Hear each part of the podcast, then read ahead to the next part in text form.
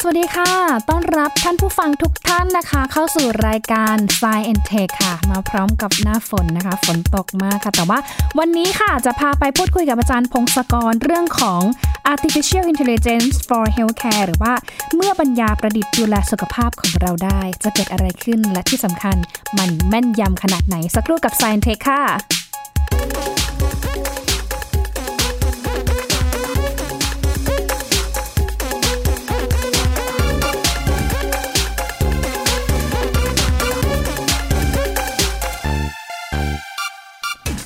อยากจะบอกเลยนะคะว่าในช่วงประมาณ 4-5 ปีให้หลังเนี่ยคำว่า AI หรือว่า artificial intelligence เนี่ยนะคะ หรือว่าปัญญาประดิษฐ์เนี่ยก็ถูกนำมาใช้ในวงการต่างๆ มากมายค่ะ โดยเฉพาะวงการที่มีข้อมูลจำนวนมากนะคะ ซึ่งถือว่าตัว AI หรือว่าปัญญาประดิษฐ์นั้น ก็สามารถที่จะทำความเข้าใจได้อย่างรวดเร็ว และก็มีพัฒนาการอย่างต่อเนื่อง ก็เลยทำให้หลาย ๆ คนเนี่ยนะคะก็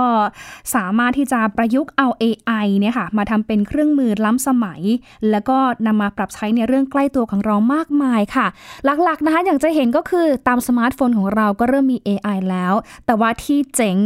มากกว่านั้นค่ะ ก็คือเจ๋งไปอีกขั้นหนึ่งนะคะ นั่นก็คือการเอา AI เข้ามาใช้ในวงการแพทย์ วงการสุขภาพหรือว่า healthcare ค่ะ แล้วก็เริ่มพบว่ามีหลายบทบาทในวงการแพทย์ด้วยเช่นกัน ที่สำคัญเลยนะคะเขาบอกว่า AI เนี่ยแหละสามารถช่วยคุณหมอ วินิจฉัยโรคเนี่ยได้แม่นยำมากกว่ามนุษย์ด้วยนะคะ เดี๋ยวไปพูดคุยเรื่องนี้เพิ่มเติมกับอาจารย์พงศกรสายเพชรนักวิทยาศาสตร์คนเก่งของเราค่ะสวัสดีค่ะอาจารย์คะสวัสดีครับ สวัสดีครับแหมอาจารย์คะพูดถึงเรื่องของ AI นะคะ ทุกวันนี้ AI เนี่ยล้วนเข้ามามีบทบาทต่อชีวิตประจำวันของเรามากมาย โดยเฉพาะอย่างยิ่งนะคะ ตอนนี้ก็เริ่มเข้ามาในวงการแพทย์แล้วนะคะ จุดเริ่มต้นหรือว่าไอเดียที่คนนำ AI เข้ามาใช้ในวงการแพทย์เนี่ยเขามีที่มาที่ไปยังไงบ้างคะ AI เนี่ยนะครับ มันเป็นการเป็นคณิตศาสตร์ประยุกต์ประเภทหนึ่งอืมค่ะคนเราเนี่ยมาเขียนโปรแกรมให้คอมพิวเตอร์ทำงาน โดยใช้ทฤษฎีทางคณิตศาสตร์ทางสถิติอะไรต่างๆนะครับค่ะแล้วก็เราจะป้อนข้อมูลแบบว่าป้อนตัวอย่างเข้าไป ว่าของอย่างนี้เราจะเรียกมันว่าอย่างไร แล้วก็อืมให้มันเป็นชุตัวช่วยที่จะแบ่งแยกต่างๆให้ เพราะฉะนั้นพอเราเอาข้อมูลที่เกี่ยวกับการแพทย์ต่างๆ ใส่เข้าไปไปไปฝึกมันเนี่ยสักพักหนึ่งไอ้ตัวโปรแกรมพวกนี้มันก็จะเริ่มรู้จักว่าเอ่อประเภทของ ข้อมูลการแพทย์ต่างๆ มันเป็นประเภทอะไรบ้าง ถ้าเกิดเราสอนมันว่าฟิล์มแบบนี้คนไข้จะป่วยเป็นโรคอย่างนี้อะไรเงี้ย ถ้าเกิดใส่ไปเยอะๆสักพักหนึ่งมันก็เรียนรู้แล้วมันก็จะเริ่มตัดสินใจแทนคนได้นะครับ คือไอ้จริงๆตัว AI เนี่ย มันก็เป็นเป็นโปรแกรมจริงๆมันมันจะเรียกว่ามันเรียกมันว่าฉลาดหรือเปล่า มันก็ไม่เชิงฉลาดนะครับ แต่ว่าเป็นโปรแกรมที่ค่ะ มันก็ไม่ได้ฉลาดอะไรมากมันมีความค่ะ แต่ว่ามันมีความสามารถในการแค่แบบว่าอืมเอาข้อมูลป้อนเข้าไปปุ๊บมันจะช่วยตัดสินใจให้ได้ จากการฝึกที่เราบอกมันไว้อืมคือเขาถูกฝึกมาอย่างดีฝึกมาบ่อย ก็เลยทำให้เขามีความเชี่ยวชาญ แล้วก็อัจฉริยะขึ้นมาประมาณนี้นะคะอาจารย์ใช่ครับใช่ครับอืมคล้ายๆว่าอย่างถ้าเกิดเป็นคุณหมอดูภาพดูเอ็กซ์ดูฟิล์มเอ็กซเรย์ดู CT ดู MRI ก็ต้องฝึกใช่ไหมครับดูค่ะดูรูปอย่างนี้เยอะๆมาดูว่าเป็นโรคอะไรอย่างเงี้ยคนกระทำก็ วิธีที่คนทำเนี่ยก็คล้ายๆป้อนรูปเหล่านี้ก็ใส่เข้าไปในโปรแกรมคอมพิวเตอร์อืมแล้วโปรแกรมคอมพิวเตอร์ก็ดูรูป แล้วมันก็บอกดูว่าที่คนบอกว่าไอ้อย่างเนี้ยมีโรคหรืออย่างนี้ไม่มีโรคเนี่ย ก็ดูไปสักพักดูเอ่อหลาย ๆ เป็นหลาย ๆ พันรูปนะครับค่ะก็จะเริ่มมีความสามารถในการแยกแยะ ก็แล้วคือจริงๆไอเดียเหล่านี้มันมีอายุมานานแล้วคือคนพยายามทำมา 20-30 ปีเป็นอย่างน้อยอะครับอืมแต่ว่า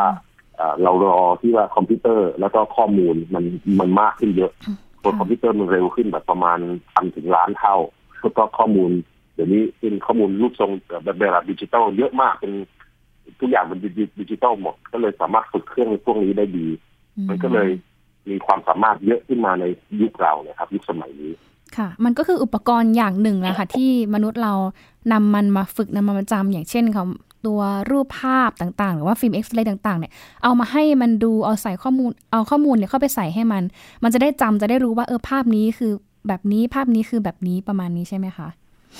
ใช่ครับใช่ครับอืมคือเราไม่ได้ไปบอกมันเป๊ะๆว่าให้มันไปดูตรงนู้นดูตรงนี้ แต่ว่าเราแค่ให้ตัวอย่างมันเยอะๆแล้วก็มเราสอนมันว่าไอ้ภาพอย่างเนี้ยมันเป็นคนคนอาจจะป่วยเพราะอะไรมีมีเอ่อเนื้องอกอะไรนี่ต่างอะไรเงี้ยเราก็วงวงไว้อืม แล้วมันก็เริ่มเรียนรู้จากตัวอย่างที่มันเห็นเยอะๆครับอืมค่ะ ส่วนใหญ่แล้วคือมันสกรีนโรคเนี่ย จากการดูภาพดูฟิล์ม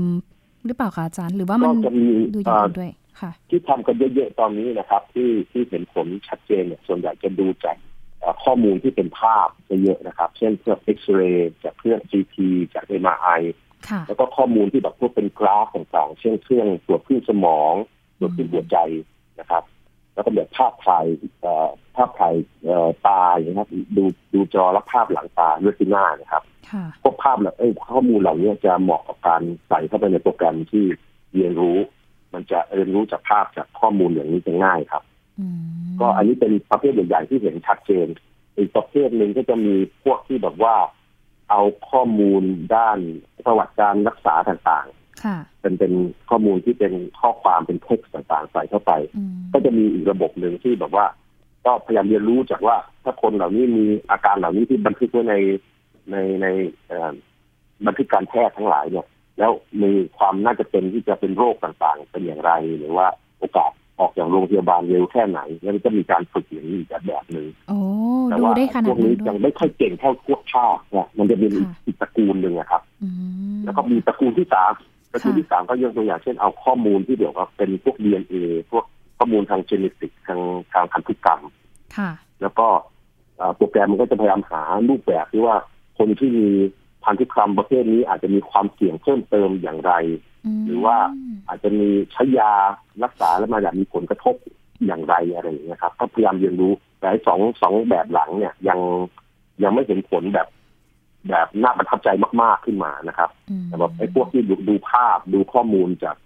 เอ่อจากจากภาพจากกราฟเนี่ยรู้สึกว่าจะจะจะไปได้ไกลตอนนี้ครับอืมตัวที่ดูประวัติการรักษา หรือว่าตัวที่ต้องนำเทคเข้าไปใส่ในตัวมันเยอะๆหรือว่าตัวที่มันช่วยสแกนข้อมูลผ่านทาง DNA เนี่ยคือยังอยู่ในช่วงของการทดลองอยู่ประมาณนี้นะคะอาจารย์ใช่ครับ ก็มีคนหลายทีมทำทดลองอยู่ครับอืมแล้วก็ค่ะมันก็ดีพอสมควรแต่ยังไม่ดีมากๆนะครับอืม แต่คาดว่ารอสักพักมันก็ยังดีขึ้นเรื่อยๆนะครับ ผมก็มีความหวังว่าในอนาคตมันจะดี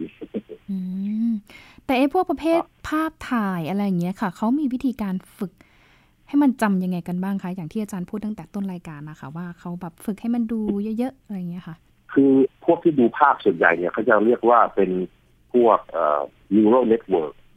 ค่ะนะครับแล้วก็ neural network บางประเภทหนึ่งเนี่ยเขามีส่วนใหญ่ตอนนี้เขาจะเรียก ตระกูล deep learning คือเป็น neural network ที่แบบมีหลาย ๆ หลาย ๆ ชั้นมาก ๆ เลยนะครับอ๋อแล้วก็ตอนใส่ภาพเข้าไป แต่ละชั้นมันก็จะค่อย ๆ ดูรายละเอียดของภาพในแบบต่าง ๆ กันอืมแต่ว่าอาจจะดูว่ามันมีขอบแบบไหน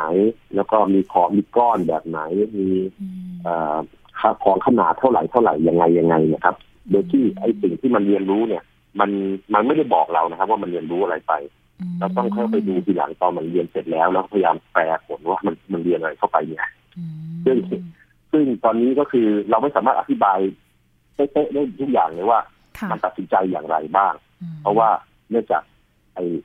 ข้อมูลไอ้ตัวตัวเลขต่างๆ ที่มันใช้การตัดในการตัดสินใจเนี่ยมีเป็นล้านล้านๆตัวเลยอืซึ่งสมองคนมันก็ไม่สามารถจะได้เข้าใจได้หมดค่ะแต่ว่าผลที่ได้เนี่ยคล้ายๆว่าไอ้โปรแกรมเนี่ยมันสามารถคำนวณจากเลขเป็นล้านล้านๆตัวเนี่ย แล้วก็ สรุปออกมาได้ว่า เออ ตรงนี้น่าจะเป็นโรคนะ ตรงนี้เอ่อมีความเสี่ยงนะอย่างนี้เขาออกมา คือมันเป็นสิ่งที่สามารถหารูปแบบในข้อมูลจำนวนมหาศาลได้ค่ะโดยที่เอ่อมันข้อมูลเหล่านี้มันจะเยอะเกินสมองคนนะครับ แต่ค่ะคอมพิวเตอร์มันไม่เหนื่อยมันก็เลยเลยจะหาได้แล้วก็ ก็เลยเลยจำได้ขึ้นมาครับอ๋ออาจารย์คำนวณมาจากตัวเลขเป็นล้านล้านๆตัว แล้วก็มารายงานผลให้กับมนุษย์ได้ทราบนะคะอาจารย์อย่าว่าแต่ล้านล้านๆตัวเลยค่ะใช่ครับตัวเลขประมาณสิบกว่าตัวเนี่ย ยิงสมองยังจำไม่ได้เลยค่ะอาจารย์ตอนนี้ได้เลยสิครับใช่เพราะว่าภาพอย่างนี้ว่าภาพหนึ่งเนี่ยค่ะภาพหนึ่งเนี่ยคือถ้าแบ่งเป็นตารางนี่คือคือแต่ละจุดเนี่ยเป็นเป็นสีอะไรใช่ไหมครับค่ะก็มีจุดเป็นล้านจุดเลยนะครับ แล้วก็อ๋อสีมันก็เยอะด้วยนะมันก็เอาข้อมูลเหล่านี้ไปนั่งคำนวณอะไรต่าง ค่ะคือสมสมแล้วล่ะคำว่า AI ก็คงจะให้นางนะ artificial intelligence ก็นาง intelligent มากเลยนะคะอืมก็คือมันก็อย่างน้อยนะมันก็ช่วยคุณหมอแบบว่าวินิจฉัยหรือว่าสกรีนโรคเนาะถ้าสมมติว่ามีคนคนนึงสงสัยว่าเอ้ยหน้าอกของเรานะคะอย่างเช่นว่าคุณผู้หญิงอย่างเงี้ยนะคะสงสัยว่าเอ้ยหน้าอกฉันมีก้อนอะไรหรือเปล่าเนี่ยอย่างน้อยก็คือเดินไปหาคุณหมอให้คุณหมอพูดคุยซักประวัติก่อน แล้วคุณหมอก็อาจจะใช้เครื่องมือ AI เนี่ยในการช่วยสแกนหา ก้อนที่อยู่หน้าอกของเราว่าเอออย่างน้อยเองจะได้บอกได้ว่าก้อนเนี่ยมันมีขนาดเท่าไหร่ มีขอบเขตชัดเจนไหมหรือว่าสำนักของก้อนเนี่ยมันเป็นเนื้อดีหรือว่าเนื้อร้ายแบบไหนเนาะอย่างน้อยมันก็ทำให้คุณหมอเองวินิจฉัยโรคได้ง่ายขึ้นนะคะ อาจารย์ ครับ คือตอนนี้ไอ้อุปกรณ์พวกนี้ครับพวก AI เนี่ยมันยังไม่ได้ถูกใช้แบบว่าเป็นเรื่องปกตินะครับเพราะเพราะมันอยู่ในช่วงที่พัฒนายังวิจัยกันอยู่ แต่ว่าที่วิจัยเนี่ยก็คือผลที่ได้มันน่าน่าสนใจครับ เพราะว่า หลาย ๆ อย่างเนี่ย มันสามารถตรวจพบโรคต่างๆ จากข้อมูลจากฟิล์มเอ็กซเรย์จากซีทีจากเอ็มอาร์เนี่ย มันได้ดีพอๆกับคนและที่สำคัญคือผู้เชี่ยวชาญที่เป็นคนเนี่ย คือฝึกนานใช่ไหมครับ สมมติว่ามีแล้วสิบคนต้องการเพิ่มเป็นยี่สิบคน ก็ต้องอีกสิบคนก็ต้องฝึกเป็นสิบปีเองก่อนจะเก่งใช่ไหมครับ แต่ว่าพวกคอมพิวเตอร์พวกนี้มันมันไม่เหนื่อยมันก็ฝึกแล้วถ้าตัว ตัวหนึ่งเก่งมันก็สามารถเอาโปรแกรมนี้ไปลงที่เครื่องอื่นแล้วก็มันก็เก่งตามๆกันได้เดี๋ยวนั้นก็เลยอาจจะมีประโยชน์ในการที่ว่าเมื่อก่อนการตรวจคัดกรองต่างๆ ว่าใครเป็นโรคอะไรเนี่ย มันมันมันยากแล้วพอถ้าเกิดมีอุปกรณ์เหล่านี้มีคอมพิวเตอร์เหล่านี้มาช่วยเนี่ยมันจะคัดกรองได้ง่ายขึ้นเยอะนะครับ ก็ ตอนนี้ก็คือในที่สุดก็คงจะคัดกรองแล้วก็คงจะแบบส่งข้อมูลต่อไปให้มนุษย์ตัดสินใจทีว่าจะเอาอย่างไงดีนะครับ มันก็เหมือนเป็นตัวอย่างเป็นไกด์ให้เราเนาะอาจารย์ เป็นไกด์ในการรักษาใช่ครับค่ะค่ะใช่ค่ะเอาเอาอันอันที่แบบว่าเป็นเป็นตัวดักขายเลยที่ที่แบบว่าสามารถไปใช้เนี่ย เริ่มมีพวกดูว่าคนที่เป็นเบาหวานนะครับ บางคนเนี่ยเขาจะมีอาการตาบอดขึ้นมาตามมานะครับ คือ ถ้าเกิดรู้ตอนหลังๆตามันจะบอดแล้วเนี่ยมันก็แก้ยากใช่ไหมครับ แต่ว่าเราสามารถคนที่เสี่ยงเป็นเบาหวานแล้วถ่ายรูปลูกตาไปดูไอ้ภาพรับจอรับแสงหลังตาด้วยที่หน้าเนี่ยครับแล้วภาพเนี้ยมันก็จะมีโปรแกรมที่บอกว่าดูแล้วก็บอกว่ามีอัตราเสี่ยงความเสี่ยงที่จะเป็นตาบอดมากแค่ไหน แล้วควรจะมาสกรีนมาหาหมอบ่อยแค่ไหน อันนี้จะเริ่มมีหลายบริษัททำด้วยครับอันนี้ นะครับ คือถ้าสแกนดวงตาดูสมมติว่าภาวะแทรกซ้อนจากดวงตาหรือว่าจากเบาหวานอะไรเงี้ยเขาก็จะมีเจาะเลือดก่อนเนาะอะไรเงี้ยใช่ไหมคะอาจารย์ดูน้ำตาลในเลือดด้วยว่าสูงไหมแล้วก็แบบตรวจดูตาดูนู่นนี่นั่น แต่ทีนี้ถ้ามีตัว AI ตัวเนี้ยอาจจะไม่จำเป็นต้องเจาะเลือด แต่ว่าตัว AI มันจะสกรีนผ่านม่านตาของเราเลยใช่ไหมคะ ครับค่ะใช่ครับเพราะว่าปีปีที่แล้วเองก็มีข่าวเหมือนกันอาจารย์ที่ Google เขาแบบคิดค้นรายงานผลเกี่ยวกับดวงตาเกี่ยวกับอะไรเงี้ยค่ะโรคหัวใจอะไรเงี้ยค่ะ หรือแม้แต่เรื่องของภาวะแทรกซ้อนต่างๆ ก็คือเขาเนี่ยเอาตัวเครื่องมือเขาอะค่ะ ไปสแกนดวงตา แล้วก็ประกอบกับเเขาเรียกอะไรการซักประวัติของคุณหมออะไรเงี้ยค่ะว่าดูคนไข้ว่าเออมีพฤติกรรมเสี่ยงอะไรเนี่ยแล้วก็ปรากฏว่ามันสามารถที่จะสแกนได้ ให้ผลค่อนข้างที่จะแม่นยำโดยที่บางเคสเขาบอกว่า เออไม่ต้องไปเจาะเลือด ก็คือดูจากดวงตาได้เลยว่าเออคุณต้องรักษาภาวะตาของคุณ แต่ว่าเออถ้าเป็นเบาหวานก็คุณก็ต้องรักษาตามตามของเบาหวานด้วยอะไรอย่างเงี้ยค่ะ แต่ว่าถ้ามีปัญหาตาตรงนั้นก็คือ เออไม่จำเป็นต้องไปไปเจาะเลือดดูเลย มันก็จะช่วยลดขั้นตอนแล้วก็ค่าใช้จ่ายในการตรวจได้ดีทีเดียวเนาะอาจารย์เนาะใช่ครับใช่ เพราะ Google นี่เป็นบริษัทหนึ่งในบริษัทผู้นำด้านนี้ครับเพราะว่ามีระบบ deep learning อะไรของเขาเนี่ยครับ เยอะเลย แล้วก็ต้องไปเอาไอ้ตัวโปรแกรมเนี่ยไปใช้กับหลายๆเรื่องอย่างบางทีจะทำเรื่องลูกตาใช่ไหมครับ แล้วที่ใหม่ใหม่ปีนี้เขาก็เอาเอาซีทีเพื่อภาพซีทีครับ ที่แบบดูดูหน้าอกของคนน่ะแล้วก็ไปไปฝึกกับมัน คือเอาคนประมาณหมื่นห้าพันคน แล้วก็มีภาพซีทีส แกนประมาณสี่หมื่นกว่าภาพสี่หมื่นกว่าสแกนครับเป็นเป็นสแกนสามมิติคือดูว่าแถวปอดมันเป็นอย่างไรนะครับ แล้วก็ไปฝึกก็ไปฝึกแล้วก็ว่าไอตัวโปรแกรม AI เนี่ย ก็มาคิดเปรียบเทียบกับคนอ่านหมออ่าน หมอหมอ radiologist ครับที่เขาเคยดูรูปภาพเนี่ยหมอที่ทำเอ็กซเรย์ให้อืมค่ะหมอใช่หมอหมออ่านเอ็กซเรย์ครับใช่ก็ปรากฏว่ามันก็ทำงานได้ถูกต้องเท่าๆกับคนนะครับ แล้วดูเหมือนว่าเอ่อ คิดคิดแบบว่าเอ่อถ้าเกิดไม่เป็นแล้วบอกว่าเป็นรู้สึกน้อยกว่าคนด้วยอ๋อคือนางแม่นยำมากกว่า แล้วก็เออเรื่องน้อยกว่าคนนะคะ ใช่ดูเหมือนว่าจะเป็นอย่างนั้นครับ เพราะว่า คือจากการฝึกเนี่ยเขามันมีตีพิมพ์ที่ตีพิมพ์เนี่ยครับตีตีไม่ค่ะเดือนเดือนนี้แหละครับ มีมีเมเจอร์เนี่ยมก็คือดูเหมือนว่าจะเก่งนะครับเก่งค่ะแล้วอย่าลืมว่าไอ้พวกนี้มันมันเก่งขึ้นได้เรื่อยๆอะคือ คือพอ ข้อมูลมันเยอะขึ้น แล้วก็คอมพิวเตอร์เร็วขึ้นมันก็ทำได้มากขึ้นอีกอะไรเงี้ยก็อาจจะแทนทดแทนคนมานั่งจ้องเยอะๆได้นะค่ะนะอืมแล้วเอ่อใน Google เนี่ยเขาก็เอาเนี่ยเขาก็เอ่อ Google และบริษัทอื่นๆนะครับมันมีหลายบริษัทเขาก็จะเอาเอ่อโปรแกรมพวกเนี้ย แล้วก็เอาข้อมูลป้อนเข้าไปฝึก มีการดูแบบเช่นสไลด์เจาะเลือดแล้วดูว่าคนคนเหล่านี้เป็นมาลาเรียอะไรหรือเปล่าอะไรอย่างเงี้ยครับมหรือว่า ดูภาพถ่ายภาพที่ผิวค่ะแล้วดูว่าเอ๊ะเป็นมะเร็งผิวหนังหรือเปล่าอะไรอย่างเงี้ยอืมโอ้โหเริ่มทำได้เยอะมาพวกกนี้เยอะๆขึ้นเรื่อยๆก็ลองดูครับโอ้โหแล้วเอ่อมันก็มีแบบว่าคล้ายๆว่ามีผู้ฝึกที่โรงแรมโรงเรียนเอ่อที่เกิดโรงพยาบาลที่บอสตันค่ะคล้ายๆว่าเอาภาพของเอ่อคนป่วยนะครับ ที่แบบว่าเมื่อห้าปีที่แล้ว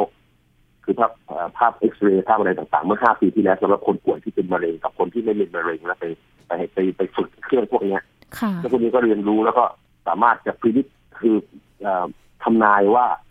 สมมติเอาภาพนี้มาให้ปุ๊บแล้วอีกห้าปีเนี่ยโอกาสเป็นมะเร็งเยอะแค่ไหน โอกาสไม่เป็นมะเร็งเยอะแค่ไหน ก็คือคล้ายๆว่า สามารถ คือยังไม่มีอาการแล้วว่าอาจจะมีจุดอืมเล็กๆที่แบบคนตามตาคนมองไม่เห็นด้วยซ้ำหาไม่เจอด้วยซ้ำอืม แล้วแต่ว่ามันเป็นรูปแบบซึ่งคอมพิวเตอร์สามารถหาได้ในในข้อมูลมหาศาลเหล่านั้นเนี่ย แล้วก็เริ่มทำนายอนาคต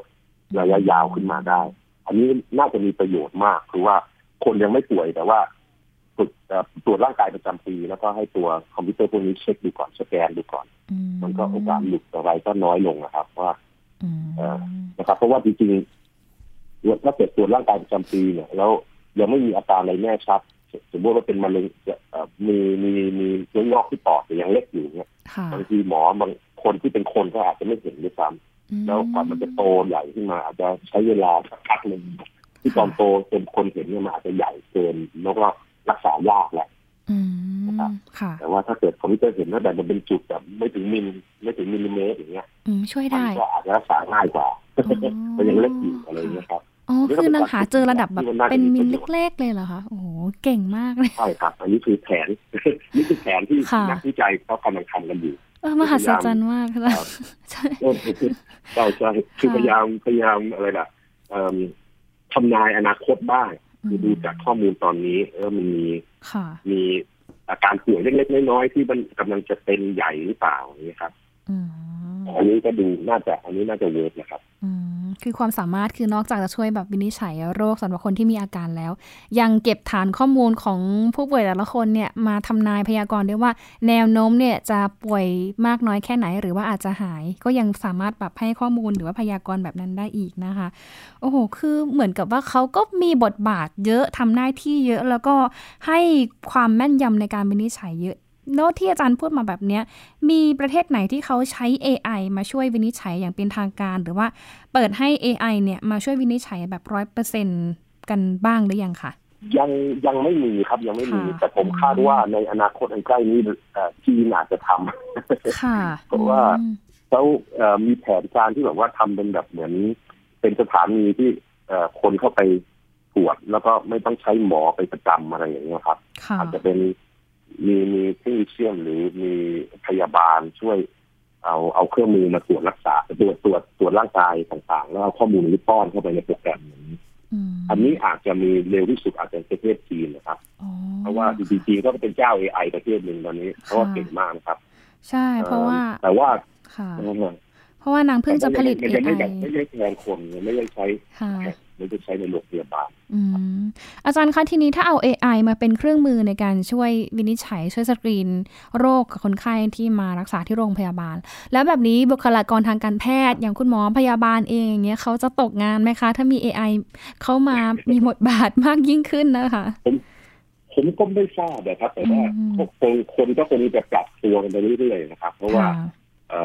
ด้วยเทคโนโลยีใหม่ๆเปลี่ยนไปเนี่ยคนก็จะเปลี่ยนไปก็เราก็จะทำนู่นทำนี่ต่างกันไปยกตัวอย่างก็คือมันมีหลาย ๆ อาชีพที่มีอยู่ตอนนี้ที่เมื่อสักสิบยี่สิบปีมันไม่มีใช่ไหมครับในอนาคตก็คงจะเปลี่ยนไปแบบนั้นเหมือนกัน แต่อย่างหนึ่งก็คือ คนคนเดียวเนี่ยอาจจะด้วยด้วยการช่วยเหลือจากคอมพิวเตอร์จากโปรแกรมจากคอมพิวเตอร์เอ่อจากจากเอไอเหล่านี้สามารถทำงานได้เยอะ ๆ มากขึ้นอีก แล้วก็คุณภาพอาจจะดีขึ้นอีกถ้าเกิด วางแผนให้ดีๆครับ อืมไม่แน่เนาะในอนาคตเราก็อาจจะแบบอัพเลเวลค่ะใช่แต่ตัวมันก็คนคนก็คงต้องไปทำอย่างอื่นบ้างอะไรอย่างเงี้ยครับ แต่ว่าแต่ว่าสำหรับคนป่วยเนี่ยคนป่วยต้องการต้องการคนนะครับ ต้องการมีคนมาดูแล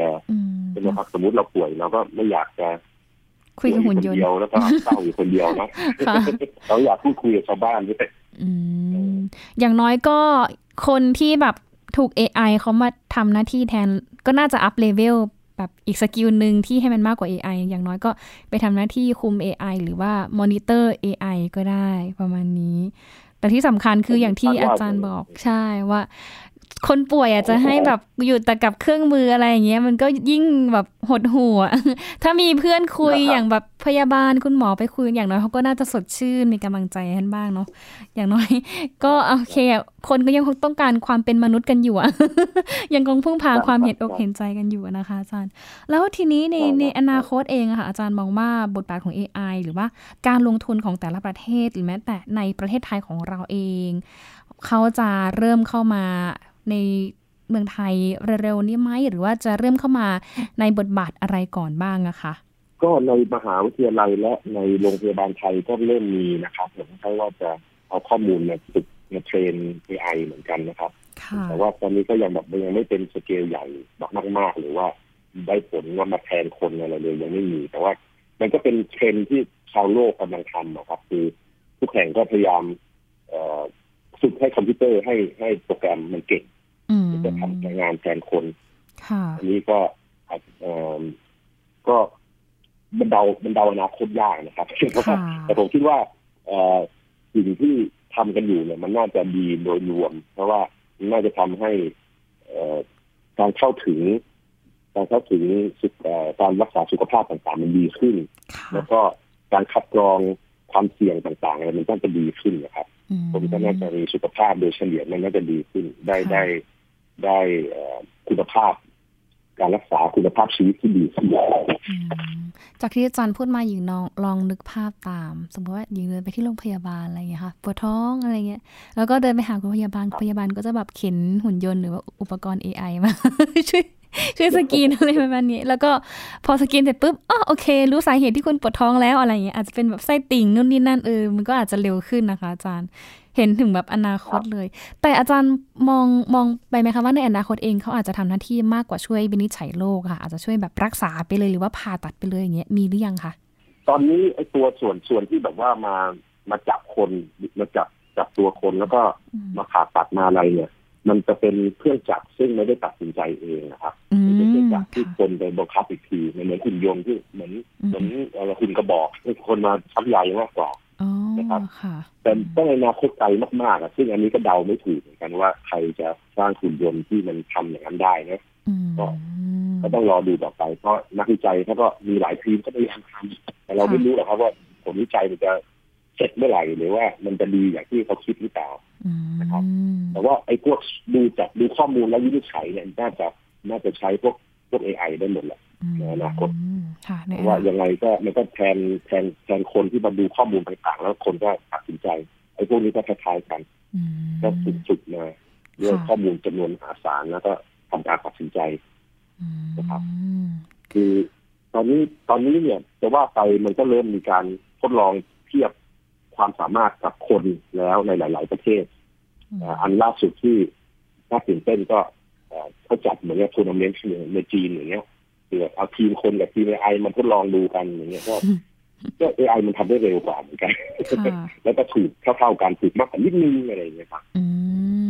นะคะโอ้โหว่ามันมันก็คงดีเนาะค่ะมันหัศจรรย์มากแต่แต่ยิงเชื่อว่าถ้ามาจีนแล้ว ถ้าจีนเขาเริ่มแบบว่าพัฒนา AI มาใช้ในวงการแพทย์นะขึ้นยิงว่า ไม่นานละมาถึงไทยแน่ ๆนะคะ ก็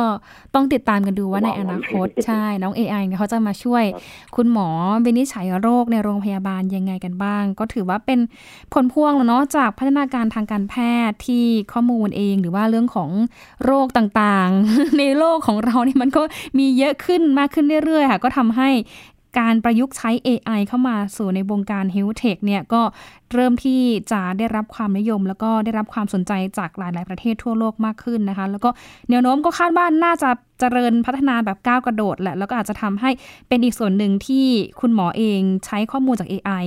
มาช่วยในการตัดสินใจดูแลผู้ป่วยอย่างถูกต้องต่อไปด้วยนะคะ วันนี้ต้องขอบคุณอาจารย์พศกรมาก ๆ เลย คืออาจารย์น่ารักมากมาแต่ละทีเนี่ยมากับข้อมูลที่เจ๋งๆ แล้วก็ได้ความรู้มากมาย เหมือนแบบเปิดโลกทัศน์ให้เราแบบรู้จักเทคโนโลยีมากขึ้น เพราะว่าเทคโนโลยีสมัยนี้มันไม่ใช่เรื่องไกลตัว มันเป็นเรื่องใกล้ตัวที่กำลังที่จะเข้ามามีบทบาท แล้วก็ทำให้เราเนี่ยใช้ชีวิตสะดวกสบายมากยิ่งขึ้นนั่นเองนะคะ ขอบพระคุณอาจารย์พงศกรสายเพชรมาก ๆ เลยค่ะ สวัสดีค่ะยินดีครับ ขอบคุณครับค่ะขอบคุณค่ะ เอาละค่ะ นี่ก็เป็น Science Tech นะคะ ในครึ่งชั่วโมงนี้ค่ะ ก็ที่ไหนฝนตกนะคะ ก็ทักทายเข้ามาได้ค่ะ หรือว่าคิดถึงหญิงหรือว่ายีนนะคะ ก็ทักทายเข้ามาได้ค่ะ เรามาพร้อมกับประเด็นเจ๋งๆ เรื่องราวแบบน่าทึ่งในแวดวงวิทยาศาสตร์เทคโนโลยี พร้อมกับอาจารย์ ผู้เชี่ยวชาญหลายๆท่านนะคะ ที่จะมาสลับสับเปลี่ยนพูดคุยเรื่องราวแบบนี้ให้ฟังกันค่ะ เจอกันนะคะ ทุกวันจันทร์ถึงศุกร์ทางไทย PBS Radio วันนี้ต้องลาไปก่อนนะคะ สวัสดีค่ะ Thank you.